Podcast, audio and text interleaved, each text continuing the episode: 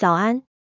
感谢您收听二零二三年九月二十一日每日听管理 AI 语音播报服务。每天早上七点，用五分钟带您快速了解最受欢迎的商业新闻和职场话题。欢迎您至 Apple Podcast 或 Spotify 搜寻每日听管理，并订阅节目，还能一次浏览过往集数。另外，只要在经理人官方 LINE 聊天室输入“听书”两个字，就能解锁限量的隐藏优惠。首则文章是：竞争赛道不再计程车，玉龙取 Line Taxi，幕后推手揭秘严陈立连的野心。今年六月，玉龙拿下 Line Taxi 平台经营使用权，整起并购案由玉龙集团移动服务事业总经理林群胜操盘。虽然不透露新平台服务内容，但他表示未来会以一季推一个新产品为目标。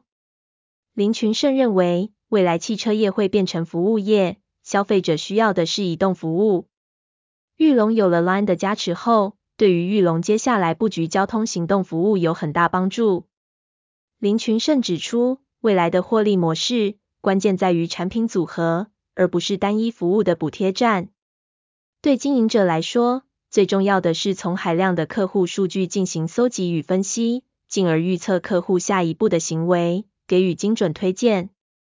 举例来说，林群胜分享自己曾在中国最大的旅游网站购买机票，接下来应用程式会在不同时间发送住宿、接送、旅游等通知，预测顾客的移动需求。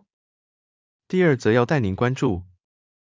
在周日下午三点寄信给同事，开信率最高，但为何最好别这样做？研究指出，周日下午三点到六点是发送公司内部工作邮件的最佳时间。开信率高达百分之九十四，排名第二的则是周日晚上六点到九点，开信率百分之八十六，而工作日的开信率只有百分之五十至百分之七十六。一部分的原因可能是因为周日的电子邮件并不多，不必争夺收件人的关注度。其次，周日下午或晚上发送工作信件，相对于其他时间，更能确保收件人在最容易开信的时间内。例如周一早上的第一时间，就可以在收件栏的最上面优先看到信件。然而，这并不意味着在休假日寄送工作邮件是一个好主意，因为这可能会让你在公司变得不受欢迎。如果不得不在周末发送邮件并期望得到回复，应该在主旨中明确表明需求。第三则新闻是，特力屋发展百平社区店，遇到营收低谷。为何选用家居服务拓展新商机？特力总裁何汤雄在六月的股东会上坦言，特力集团二零二二年经历了营运谷底，营收相较二零二一年大幅下滑了百分之十四点五，累计全年合并营收三百七十四点一亿。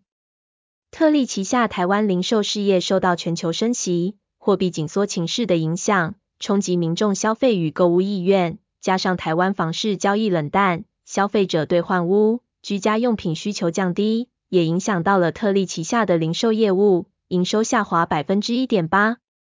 特力屋行销总监观察，在这样的情况之下，空间约一百到两百平的社区店，也顺势成为特力屋业务未来的机会点。目前全台已有三十五间社区店型，目标要在今年开到四十一间，朝全台五十间的目标迈进。社区店能接触到更多单身族。继承老屋的青壮年族群，并带动了服务性商品的销售占比提升。特利屋相信社区店的发展能够抓住晚婚、晚生趋势以及老屋翻修的商机。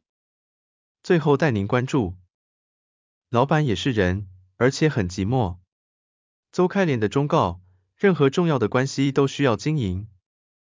常觉得老板很瞎，不了解部署的需要，做出毫无道理的决策吗？邹开莲提醒，工作者应该尝试去理解老板的目标，并且和他的目标对齐。邹开莲认为，沟通不全是老板的责任，部署也有义务主动让老板知道自己需要知道的事。邹开莲分享了自己的经验，他曾在欧洲拔擢的业务负责人，就非常懂得拿捏分寸，使双方很快就能建立信任。像是重要的事，对方会用社群软体简短。及时的告诉他进展，必要时也会通电话讨论一下，很快就能取得共识。另外，邹开莲非常重视的对话，不管是征询老板对工作的回馈，或是交换意见、请求支援都好，他也会利用出差时找机会和老板进行会议室以外的互动。邹开莲认为，任何重要的关系都需要经营，老板也是人，而且往往是很孤独的，所以他会在一开始谈话时，先真心的问候老板最近过得好不好，让老板感受到自己的关心。接下来的对话也会比较有温度。感谢您收听，我们将持续改善 AI 的语音播报服务，也推荐您订阅经理人电子报，我们会将每日 AI 播报的文章寄送到您的信箱。